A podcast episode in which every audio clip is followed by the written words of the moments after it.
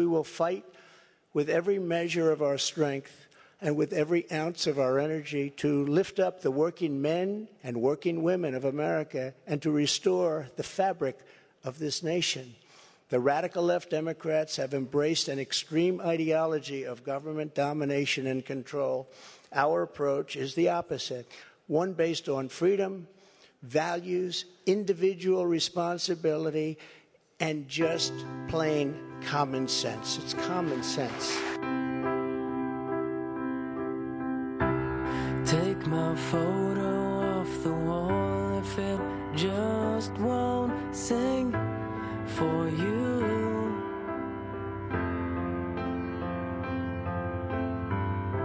Cause all that's left is gone away, and there's nothing there for you to prove.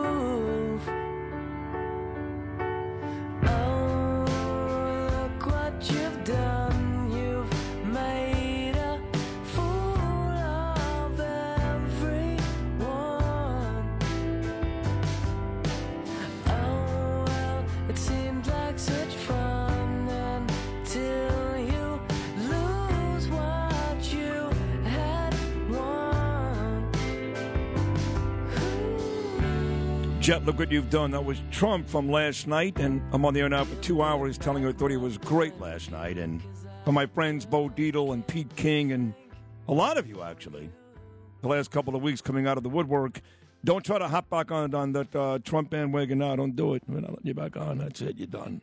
That's it. Because I know you sat there last night and said, "Oh my God, he's the right guy." Not like Ron DeSantis. He's fine. He's cute. Does a good job in Florida. I mean, folks, if you think running Boca Raton is like dealing with the uh, president of Venezuela, then there's something wrong with you, you know. Then you're like, oh my God, this guy, I really miss this guy. The way he talked about Joe Biden last night, the way he talked about the Democrats, what they've done to this country, and he did a very good job of laying out what he did well. He did a lot well, a lot well, a lot well. But then COVID came and they destroyed him. That's fine. And he has spent the last couple of years making an ass out of himself. I agree, yelling and screaming at everybody and blaming everybody and the rigged election. And he didn't do any of that last night. I, again, uh, before I get to Andrew Giuliani, I'm speaking at this Republican club. I'm out of my league, I admit it, but I'm funny. I'm entertaining. I'm cute. They like me. Um, but I, you know, this is not my gig. But I do it now all the time, and they do seem to like it. And I was explaining to people, they all they want to hear about is uh, they, all they want to talk about is voter fraud. I go, "Eh, eh, eh, listen, I know voter fraud exists. We talked about the Tom Sullivan race here early this morning. He's getting screwed every day. Kari Lake, I get it. But Trump can't be the messenger for that. He has spent the last two years obsessing about that, and we don't care anymore from him. I'm not saying Republicans shouldn't try to fix it. Of course they should. It's a big problem, but not from Trump. Trump's message needs to be very clear. I built it, like Field of Dreams, they destroyed it. Here's the good news I can rebuild it again. That's it. And that's exactly, I'm no genius, but if you were in that shul last night and you walked out early, what some of you did, guess who was right? I was right. Because you didn't talk about rigged elections. Didn't bash Ron DeSantis. He talked about what he did right and how he can fix it again. I had Andrew Giuliani on this show yesterday. He said the same thing down in Palm Beach. He dropped by Mar-a-Lago this morning. He said Trump needs to deliver that message, and that's what he did. So here he is, uh, my dear friend, back again today, the great Andrew Giuliani. Uh, Drew, what's the weather this morning in Palm Beach? Uh, it's I think one degree colder than it was yesterday, so it's only 80 today in Palm Beach. very, very, very nice. I actually, here. you, you sent me a picture of you and your precious little daughter Grace yesterday, and uh, I may be wrong, but you almost look like suntan to me, sunburned something. You get that that uh, Giuliani tan. It's different than mine, but I thought you had it. You know, I wish that I had the Italian skin color. I, I unfortunately, I just have the Italian appetite. I never actually got the olive skin tone. Is the other way around. Unlike you, which you know seems to be always tan. It can be the middle of February and sit as a perfect tan. So uh, you know, it's one of those one of those things. Wish. Well, you look good though. The picture was great, and you and the baby look great. So yesterday, uh, you said what I've been saying for a long time, and you're smarter than me, and you've worked with Trump for four years, and that was lay off the name calling, lay off the rest of the rigged election nonsense. and deliver a message of positivity that'll make Americans feel like, you know what, I really miss you. And regardless of what David Axelrod or Jeb Bush or these morons are saying this morning, that's exactly what Donald Trump did last night. Did you see the same thing? I did. You know, I think uh, in looking back at it, I was able to catch. Uh, I didn't. I actually, I didn't actually catch the full speech last night. I'm going to be going back and watching it today. But in the pieces that I saw, and certainly what you've highlighted, Sid, I think it's exactly what we talked about yesterday, which is Americans want to hear about a plan moving forward, about a plan for our country, about how we're going to fix inflation, about how we're actually going to go and deal with this crisis at the southern border, which is now literally affecting our city here in New York, about how we're going to help cities like New York, like Chicago, like Boston that are struggling with with uh, crime increases all across the country. Uh, and I think he laid out a plan there for that. I think what's going to be very interesting in the coming months is by him announcing so early, he is putting so much of, I think, his chips in Herschel Walker's basket because we're going to move on once we once we assess all this and once we get to Thanksgiving. Obviously, you know that there are already so many different political consultants. There's so many different people that are pouring in to volunteer for Georgia for that 50th Senate seat for Republicans. I think a lot of Trump's early success in 2023 in coalescing is going to be based on whether or not he can get Herschel Walker over the finish line or not. And that's whether or not he shows up in Georgia or mm. not, because he's, as we know, he's a presence whether he's there or not. Well, he already screwed up once in Georgia. And again, no one loves Trump more than me, and you could hear that every day, but I'm also critical, and he already screwed up once in Georgia. Uh, I don't know if he'll do that. I mean, I think he's so focused on himself and probably doesn't even realize that Herschel Walker is involved in a runoff in a couple of weeks. So I don't know. But, you know, he was very angry with Ron DeSantis. He felt like Ron DeSantis wasn't very gracious. And that's ridiculous. You know, maybe the first time he won the gubernatorial, yes. But DeSantis has already served. He's won again. I think we're past that point with Ron. But what about Mike Pence? Pence is on with Bret Baier last night saying there are better choices out there. As you and I are speaking right now, Mike Pence is on Fox and Friends saying the same type of thing. So if there's anybody who's been disloyal, it's not really DeSantis, it's Pence. But Pence will make the argument hey, he put my family in danger. He wanted me hung, you know, in Herald Square. What do you think is really going on here between Mike Pence and Donald Trump? Well, I think Mike Pence is trying to sell a book, and as he knows, as the best way to sell a book is not by uh, is by making sure that you're creating headlines, and that's ultimately what Mike Pence is doing. Uh, I know that they have talked. I don't know if they've talked recently, but I know that they have talked uh, over the last year. I, I don't think they've talked much recently, from what it sounds like, and, and certainly uh, from the the last time that I saw the president a, a while back. Um, but I think he's trying to sell a book at this point, and okay. I think Pence is also trying to figure out his political path. He's trying to figure out if there's a way that he can that he can make a run for a nomination. I don't I don't see that for Pence. You can see that for a guy like like DeSantis or maybe Youngkin or, or maybe Pompeo if if the cards align. I, I think Pence sealed his fate a, a long time back.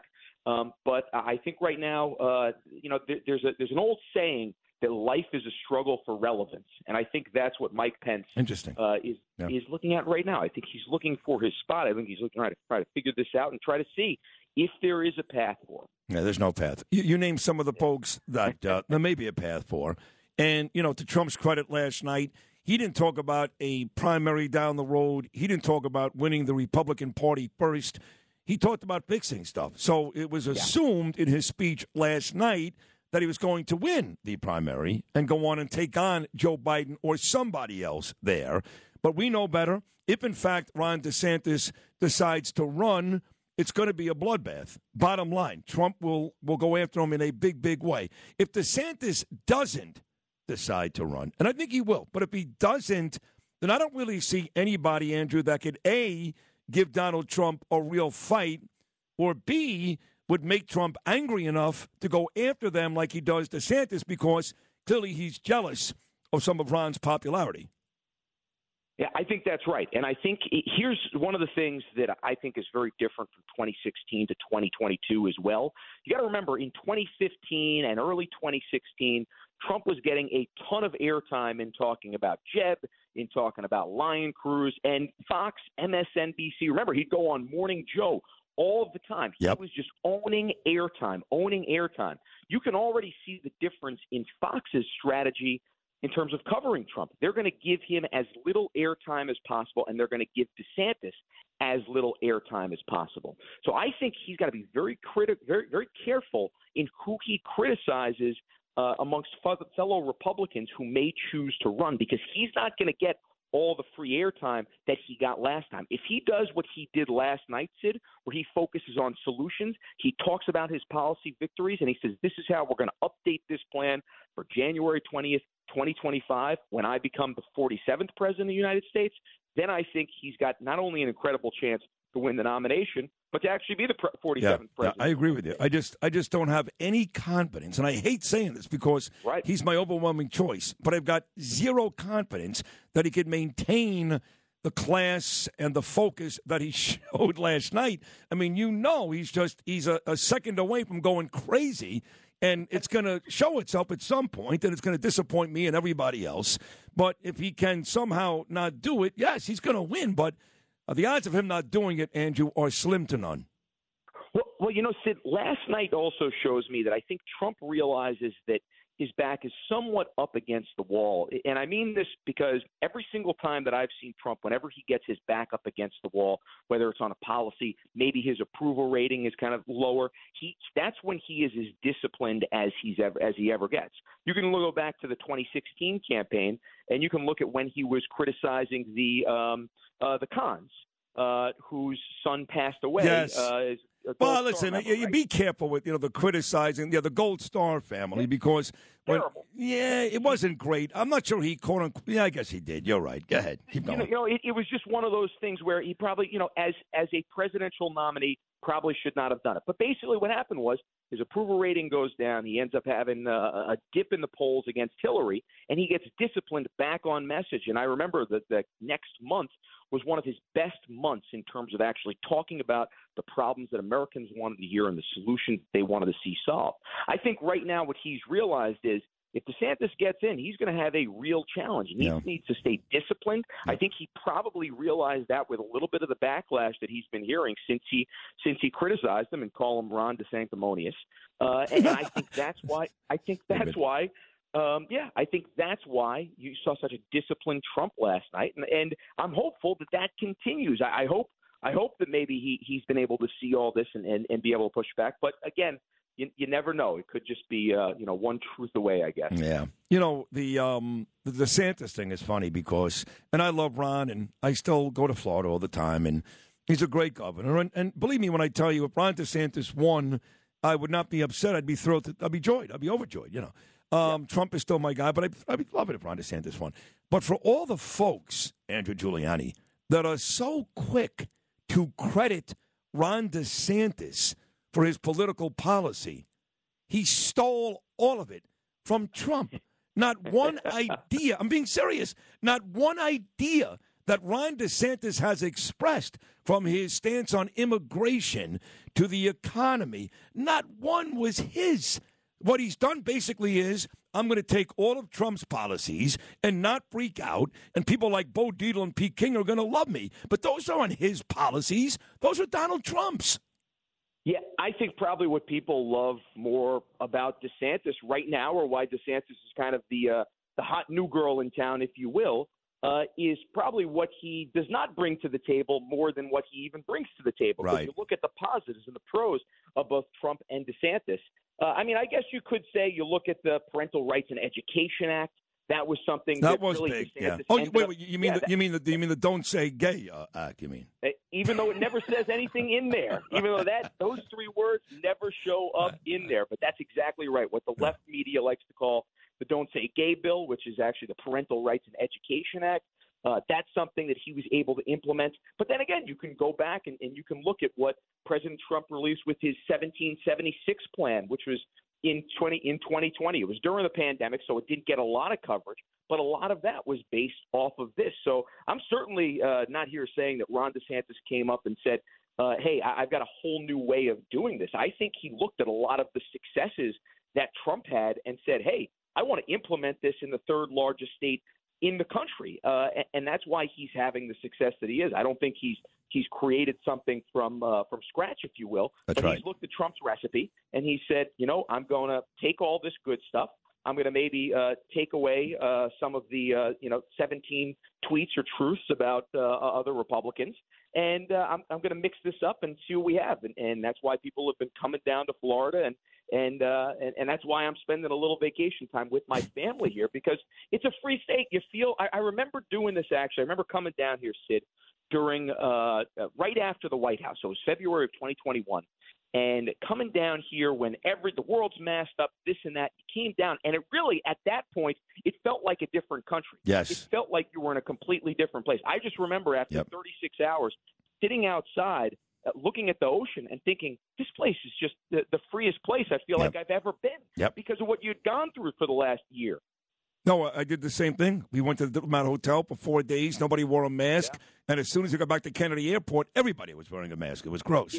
Uh, you know, one of the things, uh, as we wrap this up, Andrew, you and I get along so well, we become really best friends, is because Yeah. we've got a lot in common. You know, you're a great father, uh, the way I treat my children, uh, obviously the love Also, and I respect. threw away my Kyrie Irving jersey, so that Yes. that, that helped too. Yes, you I love you the Jews. Yes, you love the Yep, Jews. yep, and that- we're both right. big sports fans. Big, big sports fans. And you're a Yankee fan. I'm a Met fan. That's okay. But I did Yep. make the, the statement earlier that as a big sports fan, whether it's Lakers, Celtics, Giants, Cowboys, Yankees, Red Sox, Red Wings, Avalanche, I don't care. But we're about to watch the next two years will blow away any great rivalry in the history of sport between the primary and the presidential election. Where would you rather be than with WABC for the next two years? That's a great point, and you're absolutely right. I mean, this is going to be two heavyweights going at each other for the next two years. I just hope, like you, that we're talking about policy. We're talking about different ways. We can see the nuances because I think when that ends up happening, and I think I think a lot about this in terms of the primary that I just had with Lee Zeldin and Rob Astorino. Yeah, there were times where it got a little bit ugly in there. How come, no you, how come you always that. how come you always leave out Harry Wilson? He was there too. And Harry, and Harry, and of course Harry, and of course there. you know, good question. We actually should have Harry on and talk through that. Maybe he'll say, you know, the primary had with uh, Lee Zeldin and Rob Astorino and that other guy. I don't know. I don't know who that other guy is, but um, but you talk about when you talk about policies and you go around the country and you're able to push this stuff and you get Trump in Iowa, you get DeSantis in New Hampshire, and they're talking about things that are going to help Americans. Guess what? That's multiple messengers that are pushing through what we believe are good conservative ideals, which I believe has shown time and time again to help push freedom in our country. If they can do that, then uh, that, and I'm not saying that there won't be a little bit of sniping back and forth. I think part of that is just human nature. But I just want to see 90% of this focused on really what can help Americans. We can do that, if Trump can do that, if DeSantis continues to stay disciplined on that, then whoever the nominee coming out of the Republican convention in 2024 is going to be primed not only to win the presidency, but is going to be primed to be a change agent come 2025. And that's really what you want to win. As much as you want to win, as much as you want your side to win, you want Republicans to win, you want them to go in to start, to start to change Washington. You don't just want them to go in to say, my side won. What are they going to do for four years? Ah, nothing. You want them to come on in and take the actions that President Trump was able to take in Washington, D.C. That's what he highlighted last night. That's why he was so effective in office, and that's what I hope he continues to highlight throughout this campaign. you like um, Sebastian Gorka? I've, I, you know what? Gorka was in the White House probably for about four or Stop five it! months. Stop! Stop right there. One of the He- he- best stop. voices. No, he's One a- of the best voices. He's a jerk off. what did he do? What did he do now? Well, he was supposed to come on the show at 7:40 this morning, and when he your really? friend and mine, Macedonia Phil, called him Yeah. innocently, Gorka started yelling at Phil that he was at the airport not to bother him, and he's not coming on. Oh my goodness! Well, was that was that Gorka's fault or Macedonia's? fault? Gorka's fault. It was Gorka's fault. Yeah. Well, what the heck, Sebastian? Okay, I'll have to give him a call and say, hey, look, you do not insult Sid Rosenberg like this, and and certainly you do not insult Lou Rufino and Macedonia Phil like this. I mean, Sid's one thing, but I mean, to, to Phil and Yeah. to throw Phil under the bus like this, I Terrible, mean, you know, that's, yeah. that's trouble. That's terrible. And when Andrew terrible. Giuliani says I'm going to call, he really is going to call him. That's going to be the funny part. He's going to hang up with me. He's going to call Sebastian and go, "Don't do that to the kid, Phil. He's a good kid." And I Phil's all upset now. He's crying. He wants to go home. You know, it's terrible. It's terrible. First off, I'm going to see where he is. If he's been to an airport today, he probably is also on the beach or something like that at Mar-a-Lago or something. Probably never even close to the airport today. I'm sure sure he is. Hey, listen, uh, as always, a great appearance. Thank you so much for coming on this morning. Again, great, great, great information. Enjoy the rest of your time in Florida. I'll leave you alone now. I promise you the next couple of days. I'll see you when you get back, Andrew. Thank you so much. Thanks, Sid. We'll talk to you later. All right, folks. There he is, Andrew Giuliani, once again making a great appearance on the Sid Rosenberg show. Join us today during the Jeep Celebration event. Right now, get 20% below MSRP for an average of 15178 under MSRP on the purchase of a 2023 Jeep Grand Cherokee Overland 4xE or Summit 4xE. Not compatible with lease offers or with any other consumer incentive offers. 15,178 average based on 20% below average MSRP from all 2023 Grand Cherokee Overland 4xE and Summit 4xE models in dealer stock. Residency restrictions apply. Take retail delivery from dealer stock by 4 1. Jeep is a registered trademark.